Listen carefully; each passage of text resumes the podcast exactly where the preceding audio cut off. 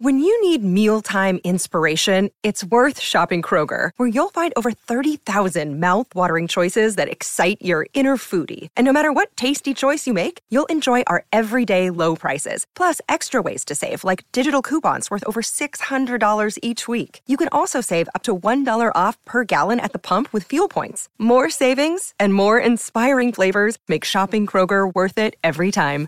Kroger, fresh for everyone. Fuel restrictions apply. Good Risings. I'm Colin Bedell. Today's Monday, May 9th, and this is the Rising Sign. Okay, so you know what I like doing the day before Mercury retrograde? I like telling people it's the day before Mercury retrograde, which it is today. and so I'm warning you not because, oh God, all the calamity and drama and fear based, you know what is coming. I don't even ascribe to that whatsoever. I'm just letting you know because I think we could all benefit from kind of having a quick little, hey, just so you might like to know, things are going to move a little bit more slowly tomorrow. So if you need things to move fast today, take advantage of it, baby right? Especially because the moon is going to enter Virgo in the afternoon in the Pacific Standard Time part of the world, 3:53 p.m., and then it's going to enter Virgo uh, at 6:53 p.m. Eastern Standard Time. So Virgo helps us get real productive, real organized, real proactive if we need it. So I just wanted you to know that. So if there are some things that have been bubbling up over the last three months that you're like, you know, I really should get on top of this today. I really should cross this off my to-do list. I really should get a head start on yeah, you really should. I just thought you should know that today. All right.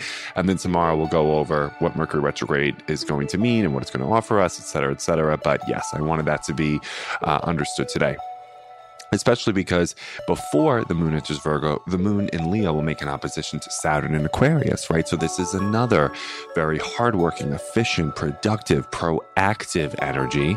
And I think one of the best things that we can do when we know we have a lot to do is just to start small. Start where you are and start small. If it's one thing, just do it because you know what happens?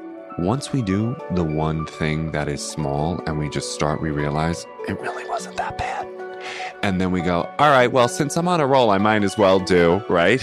and then we start adding all the other things that we didn't want to do and we catastrophized and made bigger and more dramatic than we thought, right? So just start small, take the first step, pay that bill, clean that corner, do one color laundry load. You don't have to do whites too, but just start small. All right. And then you will see how all of a sudden you start to gain momentum and then you start kind of stacking on other things. And then sooner or later, you're like, oh my God, I did four or five things today. Look at me. Yeah, look at you. I'm proud of you. So just wanted you to know that we got two pretty productive transits happening today, which is going to be helpful because tomorrow for the next three weeks, things are going to move a little bit more slowly. So if you need an energy of efficiency and speed, today's the day to do that. So I'm not going to waste any more of your time. Get right to work. All right. And I'll talk to you tomorrow morning. Thanks for listening. Bye.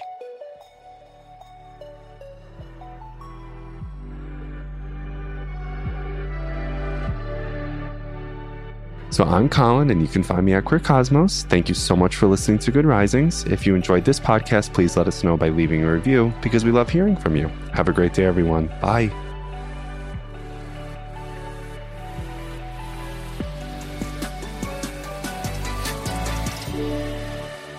Good Risings is presented by Cavalry Audio.